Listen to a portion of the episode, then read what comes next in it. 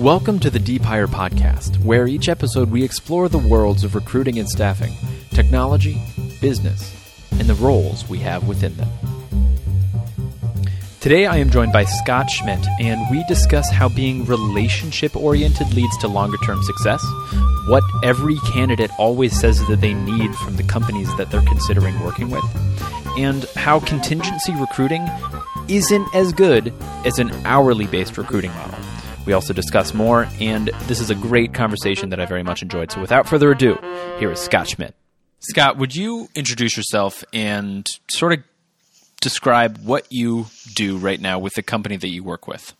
Yep, absolutely. Uh, so my name is Scott Schmidt, and I work for the Source and the Recruit Company. I'm a senior relationship manager there, and, and I run a I run a full recruiting desk. So uh, you know I do I do both sides of the the fence. I, you know I work with uh, with client interaction and I work with candidate interaction, and then I marry the two. Wow. So that sounds like the position that is recruiting and staffing, working with both the client and the candidate. Yep, absolutely, absolutely. And I think you know every firm does it a little bit. You know, they have their own variation of it.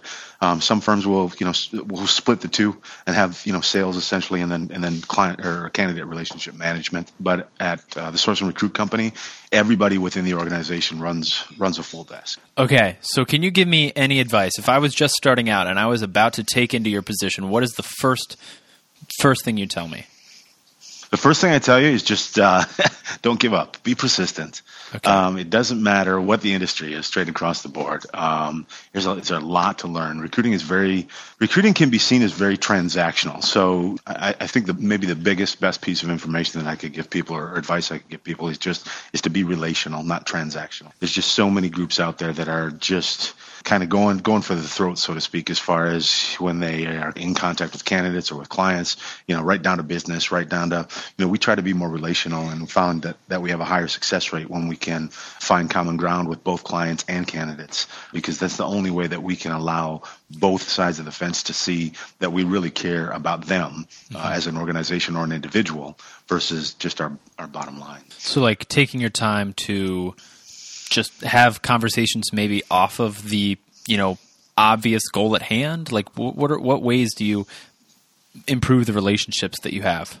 Yep absolutely. I, I think um, you know that old that old sales mindset is super antiquated now. Um, i don't think there is any any such thing as a i don't think there is such a thing as a salesman. What we do is we, you know we we help people remove their own obstacles so they can get where they want to be you know without having to talk them into anything.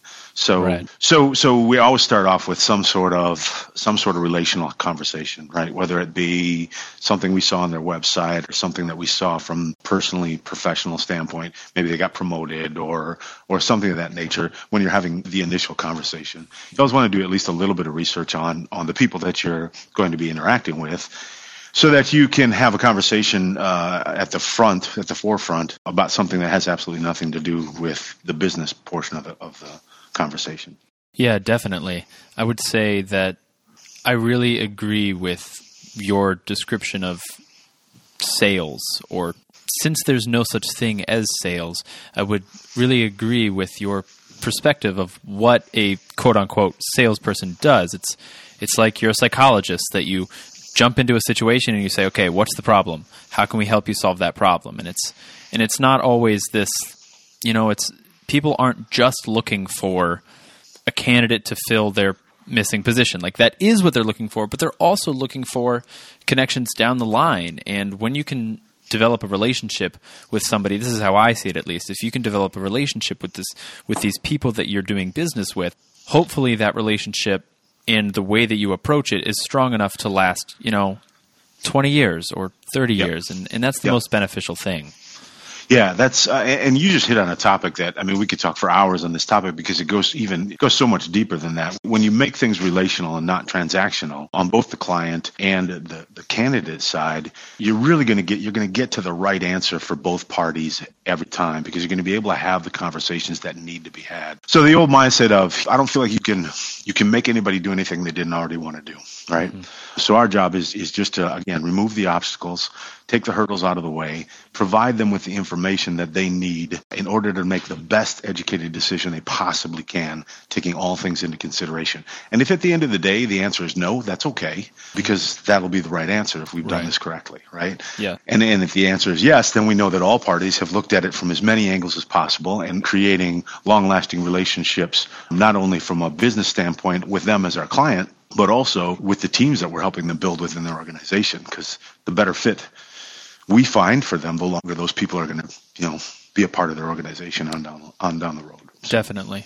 I wanted to know because you seem like you have a good foundation of best business practices. I mean, you've got a long term vision. You put your foundation on honesty and transparency.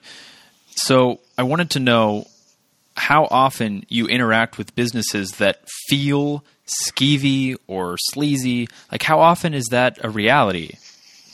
Um, do you mean uh, so? Is the question how often do we interact with businesses that that we feel are, are operate in that manner, or how often businesses perceive us in that manner when we're interacting with them? How often do you work with other companies that you perceive to be?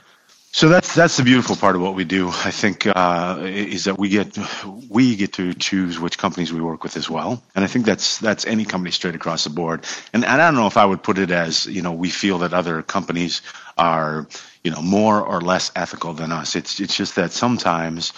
Uh, well, not sometimes, all of the time, different entities operate in a different manner. Mm-hmm. And sometimes the manner in which some companies operate just doesn't match up with the way we do business. Right. And that's okay, right? At the end of the day, I think what you have to do is you, you have to find clients that the way you do business and the way they do business matches pretty well at the forefront. Now, you don't want it to be identical because, right, then you're a gonna you're gonna limit yourself as to how many clients you have and B, part of what we do is we we help companies, we help influence the way companies interact with you know potential hires and you know current employees. So you know you have to find that good marriage of a company that works within your ethical and operational standards, but then again isn't you know exactly identical to what you're doing. Right, because obviously, you, yeah, it, it totally makes sense. You have to, you can't just do what you want to do all the time. Like you have to be a little bit flexible. Is how is is is that what you're getting at?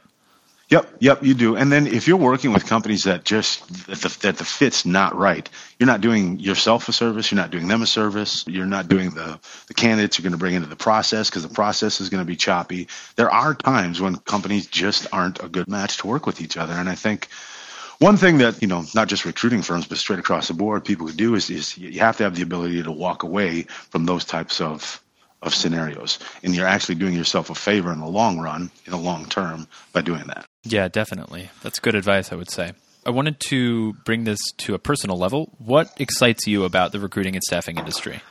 uh, I've got the best job in the world, to be straightforward.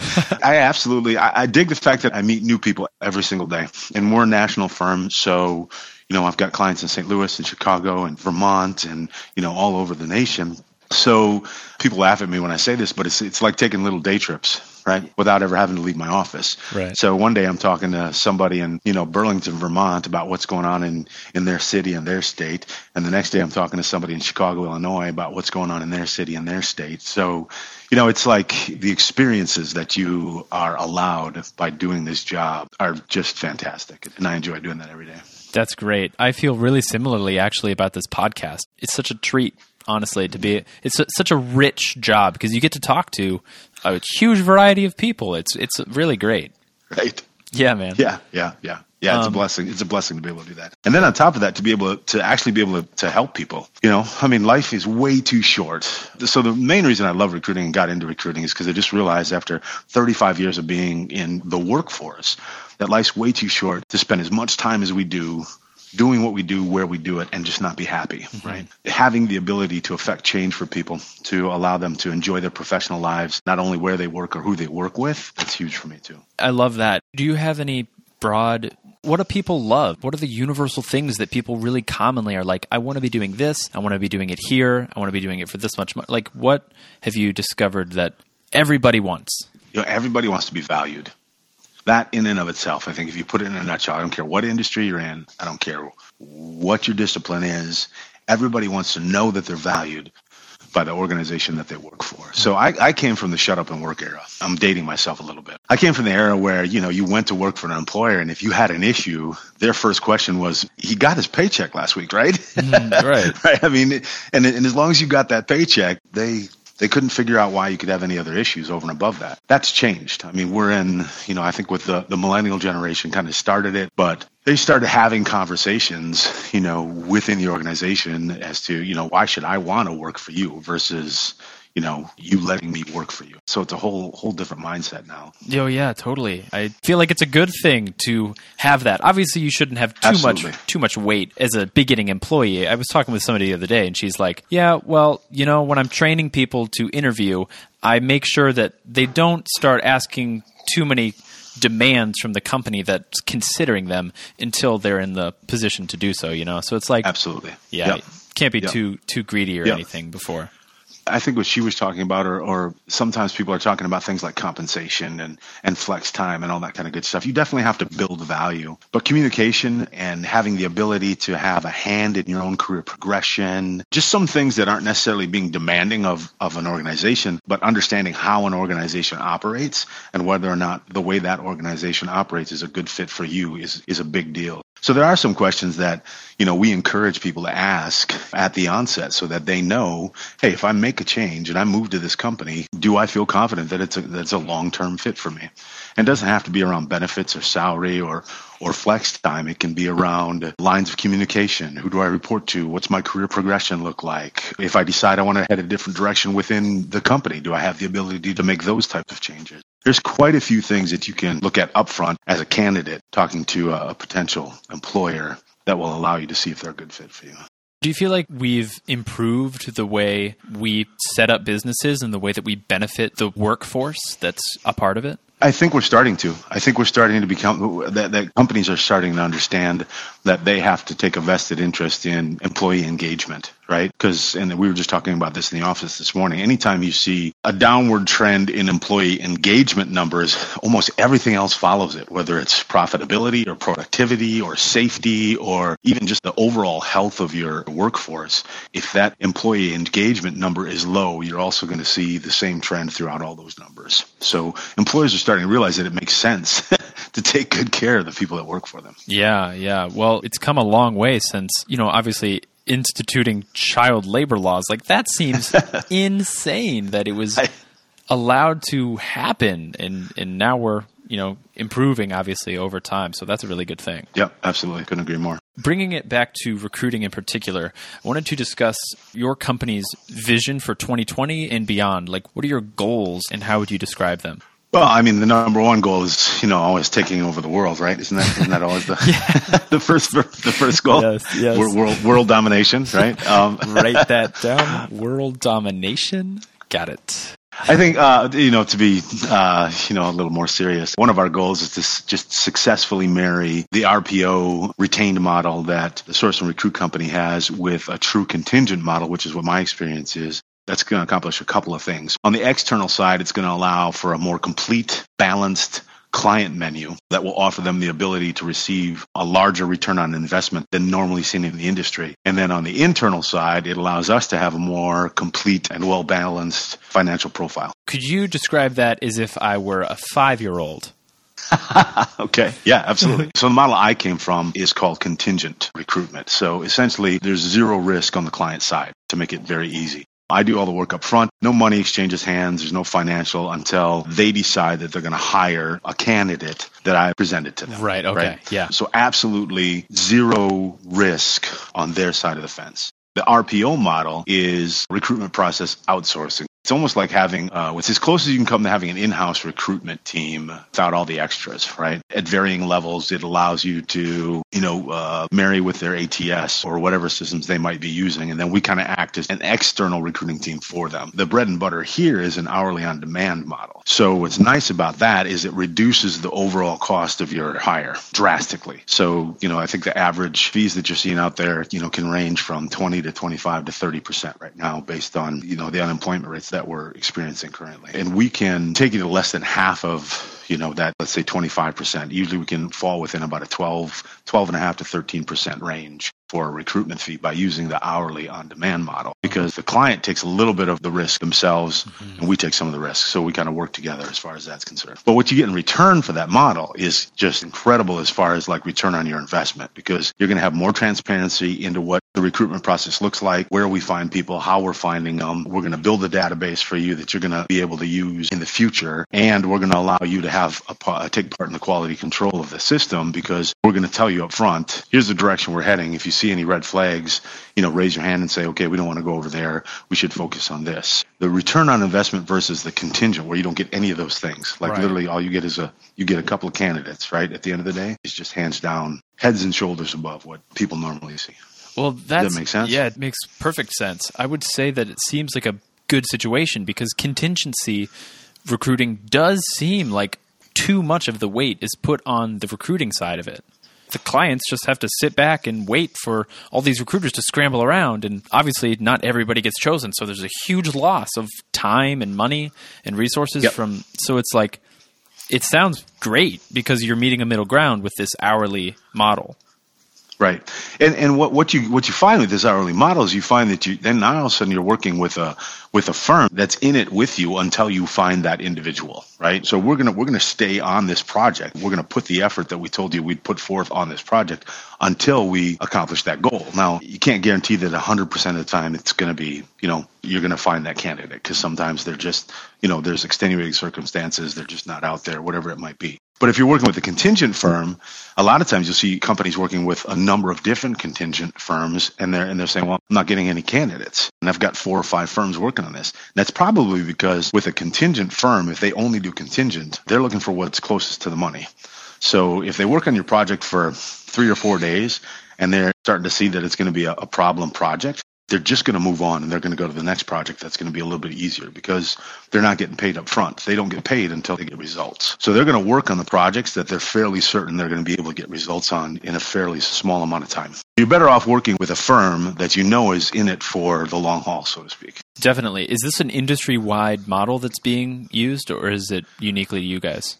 No, it's not uniquely us. Uh, there are other firms out there that are using this model as well. You know, so there's the basic three. It's the hourly on demand, it's retained, and then contingent. You know, retained is where you pay a certain percentage of the fee up front, and then you know there's terms as to when you end up paying that. Right. It's just a different way to to pay for that model. Totally.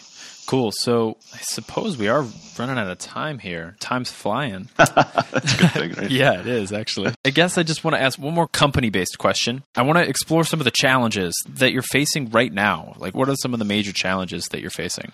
I think the unemployment levels that we're facing right now are both a blessing and a challenge, right? Mm. You know, on the blessing side, it means that there are people out there who need us, right? On the challenge side, the old ways of going through a hiring process have to be revamped because you have to be able to be you know quicker on your feet. It has to be more streamlined, pay a little bit more attention and more interaction with the clients. So educating companies on how best to attract talent in an environment like we're experiencing right now can be a very big challenge. Because the employment rate is everybody's employed. People have jobs. right. So right. companies need to find different ways to attract new employees. How are they doing that?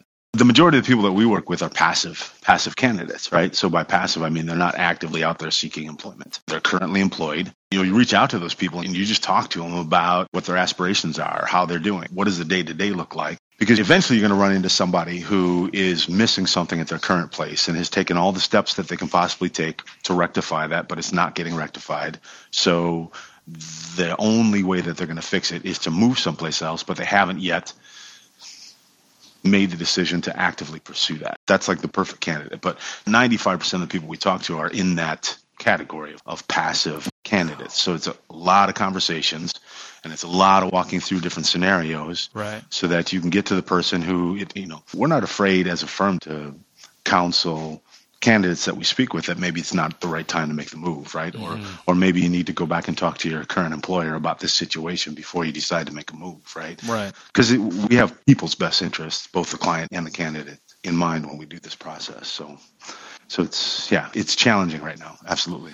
Wow, that is something that I honestly didn't really have a good picture of the percentage of your company of your candidates whether or not they're passive or actively looking 95% is a huge amount of passive candidates mm-hmm. just from where i'm sitting right now i feel like that is so much different than active candidates yeah, it absolutely is. And not to say that active candidates are a bad thing. You know, you can find an active candidate that's going to be a good fit for your company at the end of the day, as long as you go through the process and you ask the right questions and, you know, so I'm not saying you should shy away from active candidates. However, a passive candidate makes a decision from a much different place than an yeah. active candidate does, right? Right, definitely. I mean, they're going to dig a little bit deeper and they're going to think about it a little bit harder. And then when they do make that change, it's going to be for all the right reasons. Right, right. It seems like I've said this a few times, but it seems like the recruiters play such an important communication role, just expressing like all of the different angles to a candidate so that they can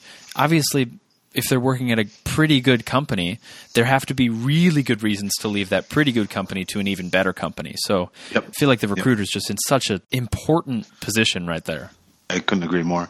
And I think that it's interesting because money is the least of the motivations, right? At the end of the day, it's not compensation that causes people to make a change. It's career progression. It's the things we talked about up front. How valued do they feel within an organization? Will their voice be heard within that organization, right? If a candidate comes to me and says, "Hey, the only reason I want to make a move is for money," mm-hmm. then I'll just tell them I'm not the right recruiter to work with because yeah. that's the absolute worst motivation anybody could have for making a change like that. Well, that's super cool. Does that happen often? To be straightforward, it does not happen often. It's very seldom that that's people's main motivation. I don't hear that very often. A lot of times, it's because they've been in a company for 20 years and some management changes have been made and you know how they handle their department is now different. So they've had the conversations with their current employer and it doesn't look like it's going to change. So they realize okay the only way for me to have this change happen is to go someplace that values that. You know at that point we help them make that transition. That's cool. That's super cool. I just wanted to close with one question that i ask pretty much every single guest and that is who do you admire and it can be business it can be not related to business but who do you admire and for what reasons?